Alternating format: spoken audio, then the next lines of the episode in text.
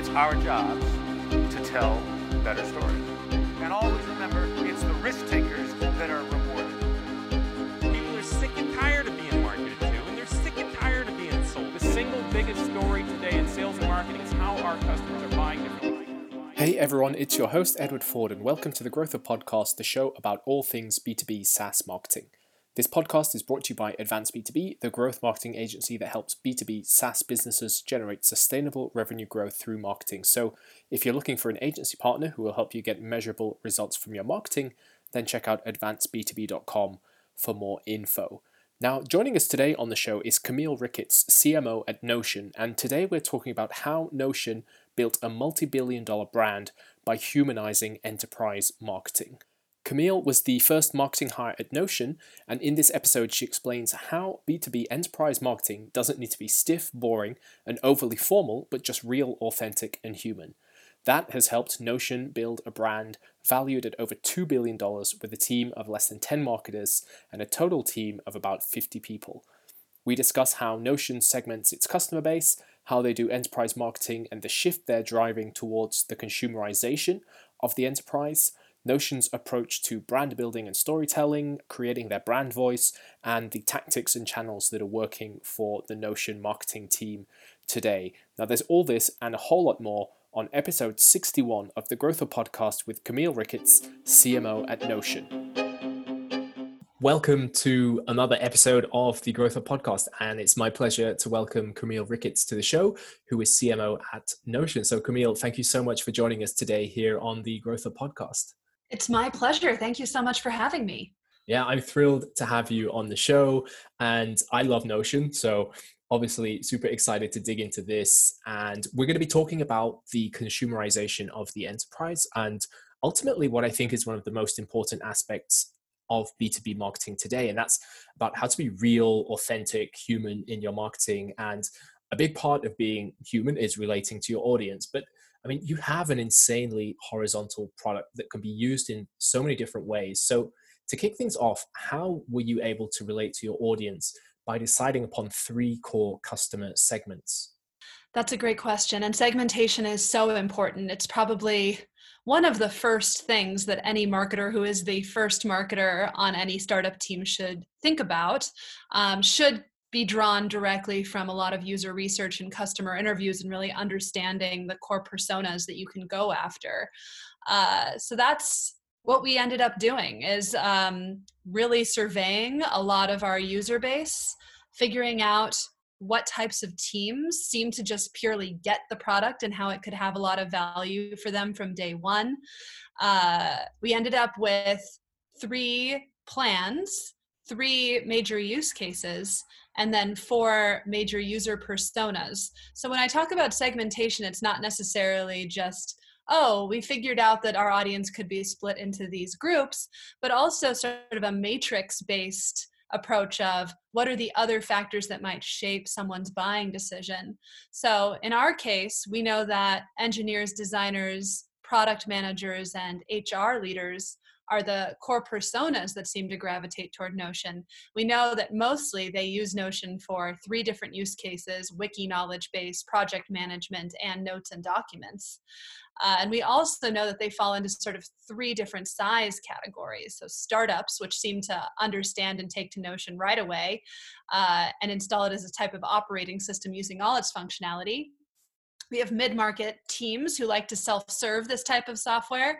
And then we have large enterprises that are also establishing notion as a tool set uh, that oftentimes have a bit of a longer sales cycle and need some assistance from sales. So those are the things that we were able to suss out from evaluating our audience very closely. And our goal from a marketing perspective has been to pinpoint the most persuasive arguments in each of the boxes of that matrix. So, knowing exactly how to appeal to an engineering leader at a mid market company uh, who is trying to use it for Wiki, for instance. I love it. That's such a great way to think about the different audiences you have and really break down a, a complex problem into something quite simple. And I mean, you have a relatively small marketing team. So, how do you balance your time between addressing all these different personas and segments? Uh, within that matrix? Yeah, it's incredibly difficult, and you have to focus. Uh, if you don't focus, you're going to split your impact. So, we talk a lot about how we need to move gradually and maximize learning. Uh, right now, the marketing team is quite small. We're eight people all together, and the different functions include product marketing, content marketing, design, uh, and development. Uh, community is a huge focus for us, and performance. We're also leaning pretty heavily into life cycle and retention marketing starting this quarter. Uh, so, honestly, we have to think about, you know, who in that audience that I just described in your prior question uh, would fit this profile of a best fit user, somebody who the product just clicks with, who is likely to become an evangelist, uh, who is likely to expand uh, the use of Notion on their team or within their company, and trying to use the levers that are going to appeal to those people first. Yeah, absolutely. And I know enterprise is one of your key segments. So let's move on to this in particular. So when we think of B2B enterprise marketing, everyone thinks of people in suits, lots of jargon, being overly serious. So, what is your approach or philosophy when it comes to enterprise marketing? Definitely, enterprise is its own beast, uh, and there are requirements and considerations that all companies that are approaching that audience need to uh, have in mind. But I think that we are seeing a shift in the way that these buyers want to be marketed to.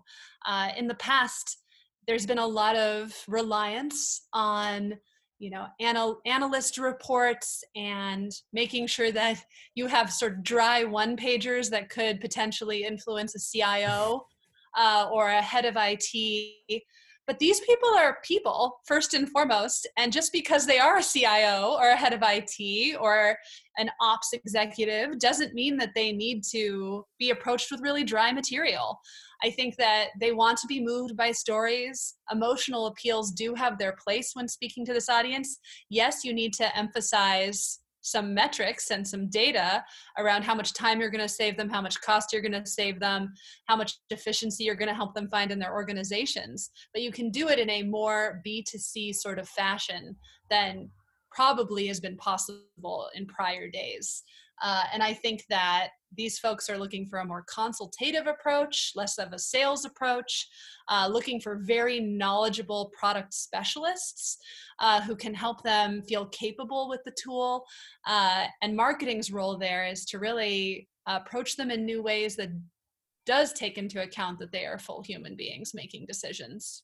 Yeah, that's it's crazy to think that we think that way as marketers. And you just said people are people, which is what it comes down to at the end of the day. And when did you first think about this shift to consumerization and realize that we as marketers needed to rethink how we market to the enterprise?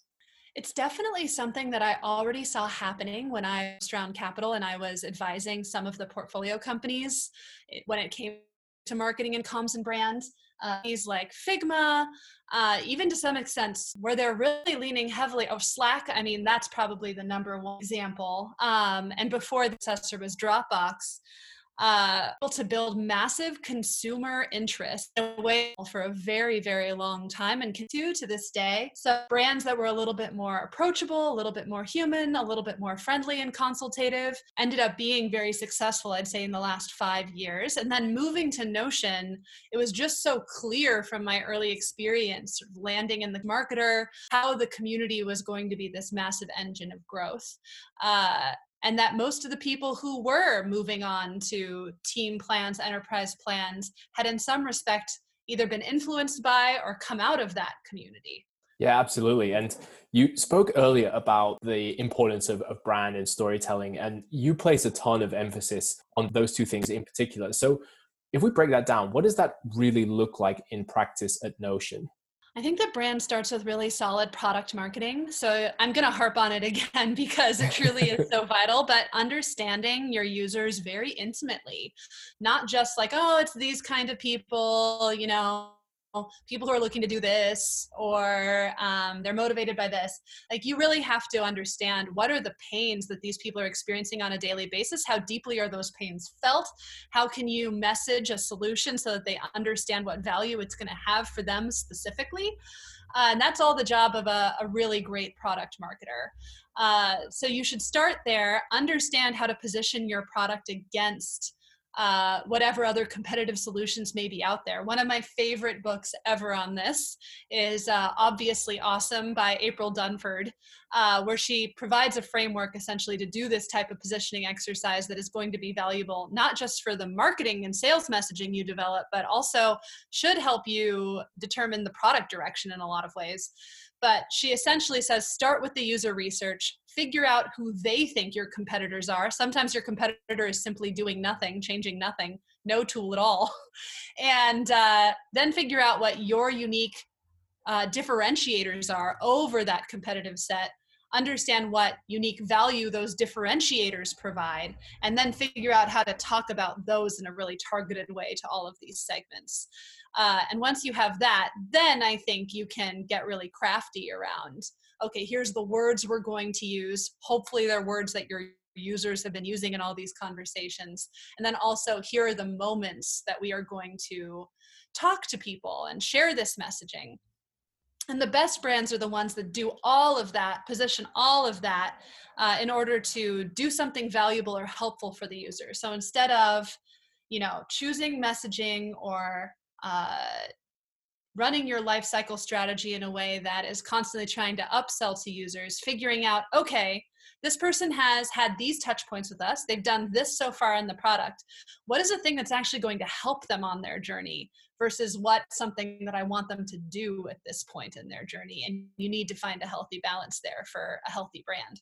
Yeah, that's super good advice. And it's great to hear how often April Dunford and her work and her book comes up in these interviews. And we had her on the show earlier. So I think definitely go check out her interview after listening to this one with Camille. And I mean, you've spoken as well about using the power of being human to win. And a big part of that is the brand voice itself. So I'd love to dig into this because I think at Notion you've really nailed it. So can you talk us through how you developed and nurtured your brand voice? Very good question, and also something that is admittedly a very much a work in progress. um, and also, I want to note that I stepped into a really beautiful brand from day one. And it really emanates from the founder, Ivan Zhao, who is probably the most talented designer and one of the most intuitive people I've ever met on the face of the earth. It was really compelling in my decision to join the company. Uh, but he had already come up with I would say the pillars of the look and feel and the way in which he wanted to talk about this product. It's defined by a very transparent simplicity. Uh, Notion is not here to try to dazzle you with frills. Uh, we're not here to use salesy language that is going to try to motivate you from a place that isn't connected to the value that the product can actually provide to you. So if you read our website, there's hardly any adjectives. It really is like, here's what the product can do. and uh, that is something that we've tried to pull through all of the assets we've created. Um, Ivan has this really beautiful saying that I hope I don't botch here because I haven't used it in a while. But good marketing is kind of like a vase for a beautiful bouquet of flowers, where you don't really want people to see the vase. Uh, you want them to see the beauty that the product provides. Um, so be be a clear uh, vessel for the product. Um, yeah that those are the things that I, I keep in mind when we are devising new ways to use the voice for instance like customer stories or webinars uh, it's always a good place to start yeah, I love it. So no adjectives as well, a good rule. And I think the vase analogy is super nice. That good marketing, you don't actually notice it, and it doesn't feel like marketing. And I think that's something always important for marketing teams to keep in mind that it, it shouldn't feel like marketing. So I think super, super good analogy. And uh, I think a big challenge that all teams face with this, though, is actually being consistent in how you use that voice. It plays such a key role in the brand experience. So, how do you ensure that consistent brand voice across the team and all your marketing uh, assets? It's a really tough thing to do, especially as you scale. And now at Notion, we're branching into EMEA and Japan, uh, where we're building sales teams that are going to, you know, localizing a lot of the marketing arguments that we're making. Uh, so I would say that early, early on, if you have the opportunity, this is something to nail and to create a lot of documentation around. um, and documentation that isn't just heavy on directives like we talk like this. Uh, you really want to go into a lot of detailed examples where you're saying in this instance we want to sound like this but not like this or we use these words but not these words and ideally have that type of style guide that you can then hand to freelancers to new people who join your team to localization agencies that maybe you want to tap into down the road. So heavy on documentation early on. It's something i wish we would have done better because quite frankly we're now doubling back and creating a lot of it. Um, and i'm really thankful to the content team that i work with here to lead that charge. Um, but that would be number one. And then number two just weave it into all of the in-person touch points you have with folks who are using this voice on a regular basis. Um, like in your weekly team meetings etc talk about the way that you talk about things. Uh, that is a huge thing to just keep front and center as your team grows. And then notion is very much so grappling with keeping sales and marketing uh, aligned at this point, uh, and learning so much from sales because they truly are on the front lines more so than marketing unless we're being really proactive about it. So listening to Gong calls uh, understanding from them why people made decisions and then borrowing all that language making sure to bake it back into what marketing is saying and doing. Yeah i think that's a super important point and i'd love to dig into that a little deeper. So, how do you actually get that feedback from sales that you can then bring back into your marketing and your messaging?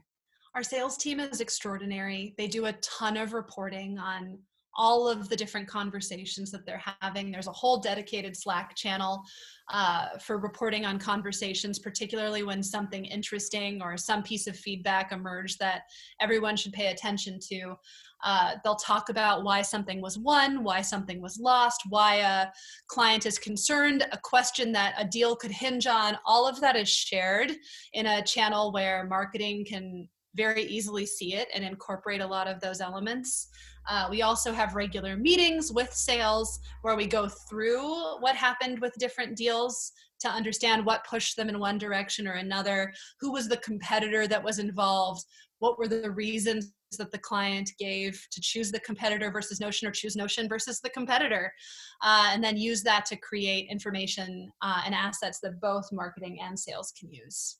Yeah, super good advice. Really important. And uh, I'd love to dig a little deeper into the marketing side now and know what are some of the main tactics and channels that you're using to reach your enterprise audience?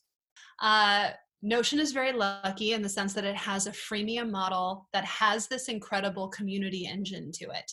Uh, so you see people who fall in love with Notion personally, they introduce it to their team, the team loves it, introduces it to more teams. Suddenly, there's interest from the organization in an enterprise uh, setup. So that is a flow that we are trying to nurture to the best of our ability through email, in product messaging uh, retargeting, paid marketing, uh, all of that to sort of leverage uh, that user journey.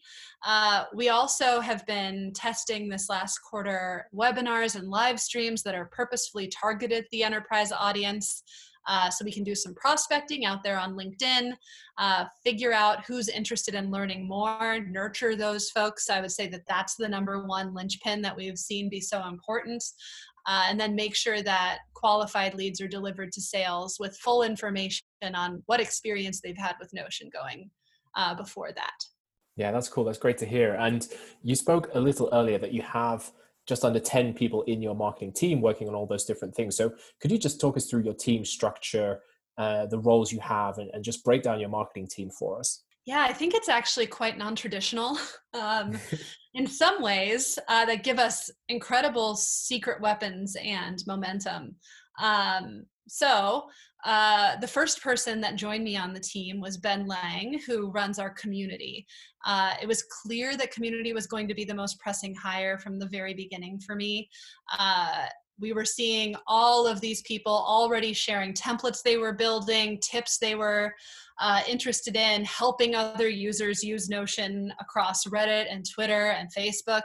Uh, so somebody who could come in and figure out who all those people were, make them feel connected to each other and to Notion, uh, make sure that we were in a more dedicated way supporting a lot of people who had this level of enthusiasm, uh, and then letting their enthusiasm drive a lot more interest out there in the world. Uh, and I say in the world as a, an emphasis here because Notion is so global. We're a team that's based in San Francisco, so our very best method for reaching people around the world is through this incredibly vibrant community of generous ambassadors. So Ben joined me first. He uh, drives our ambassador community. He, uh, you know, makes a lot of our partnerships at, on YouTube possible. Um, all of that, his his impact has been outsized. So there's community. Uh, then we have two designers who are also developers who can code.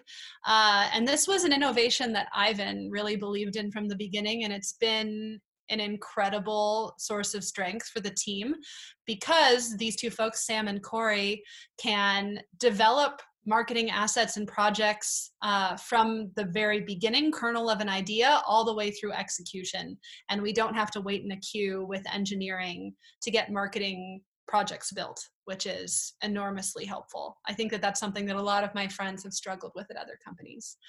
Um, we have a product marketer uh, who knows the product inside and out. He came out of our community and support team.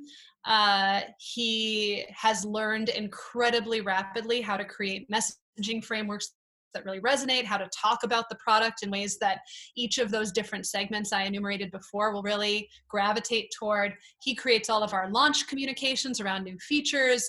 He creates all of the video tutorials explaining the product.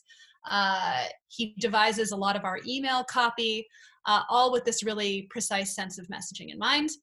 Uh, we have two content marketers uh, one who's focused on a lot of top of funnel editorial, the other who's really tightly focused on supporting sales with content. That's Andrea and Nate. They're incredibly talented writers and interviewers. Uh, they write our customer stories and case studies, uh, providing that social proof, giving our social media engine a lot of good material to share out. Um, there's uh, also then the last person that I'll mention is Fabian, who joined us quite recently as our performance marketer, our first foray into a lot of quantitative marketing. And he's running a lot of very useful experiments for us uh, on both the prospecting and the retargeting side. So we can get those engines firing as well. Cool, that's great to hear. And I wanted to ask this question because I think it's a super interesting setup you have. I think, particularly around the community aspect, having designers and developers within the marketing team, that that must give you so much speed because I think often marketing teams find that that can be a bit of, bit of a bottleneck at, at times. So this is super interesting to hear. And one final question I'd like to ask before we jump into our final questions. And I actually asked this on LinkedIn a few weeks back and got a ton of different answers, which is not surprising, uh, but I still wanted to ask it. But how do you actually measure success in your marketing team at Notion? That's a great question as well. Uh, it can be very difficult, especially early on, because you want to always be balancing your efforts between learning and driving real results.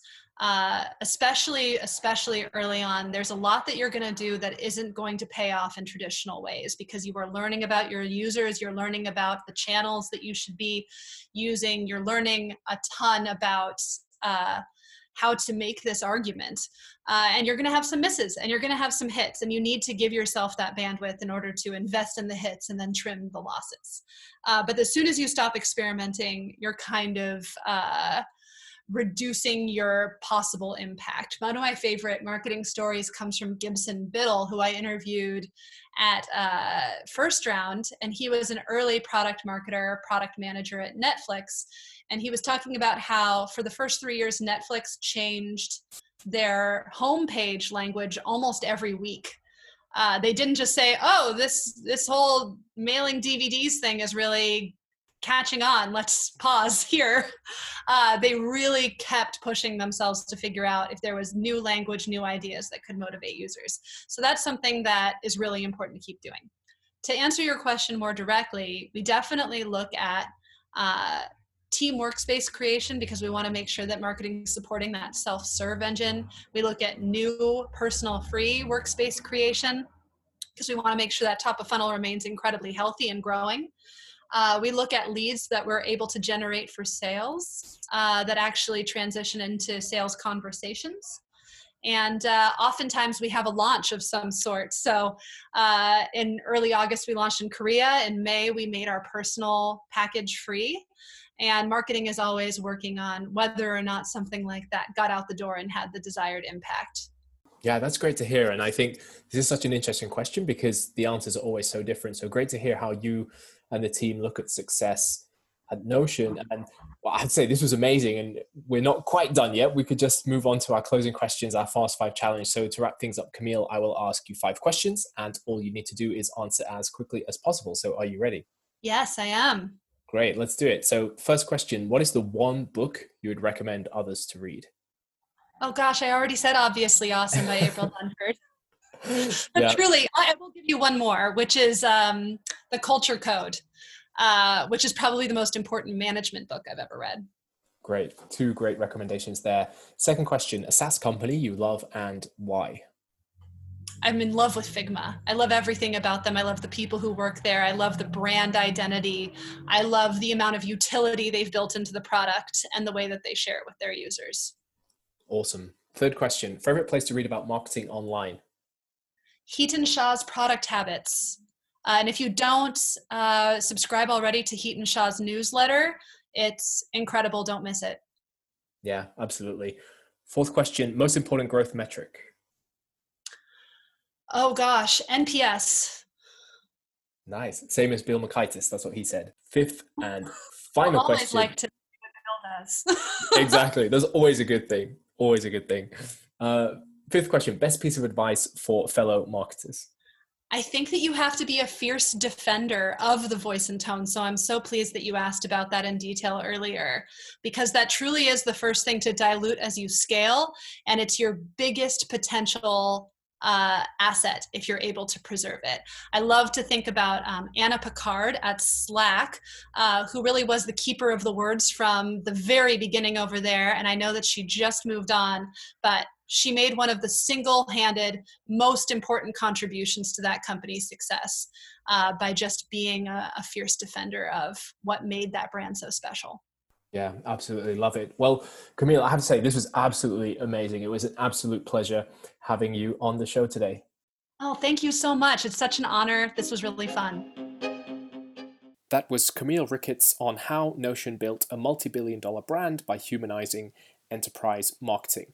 Now, before I go, I just want to say a big thank you for listening to the show. I want to give a shout out this week to Burrs17, who left a review and rating on Apple Podcasts. They said, I have learned so many valuable lessons from this podcast that I have been able to apply to my own work. Must listen and highly recommend. So, thank you so much. And if you want to shout out, leave a review and rating on Apple Podcasts or wherever you listen, and maybe I'll be reading your message out next time. And as ever, you're always welcome to reach out to me on Twitter at Nordic Edward or connect on LinkedIn. So thank you for listening to Growth Hub Podcast brought to you by growth marketing agency Advance B2B. This is your host, Edward Ford, signing off, and make sure you check out advanceb2b.com for more content and resources on everything B2B SaaS growth. It's our job to tell better stories. And always remember, it's the risk takers that are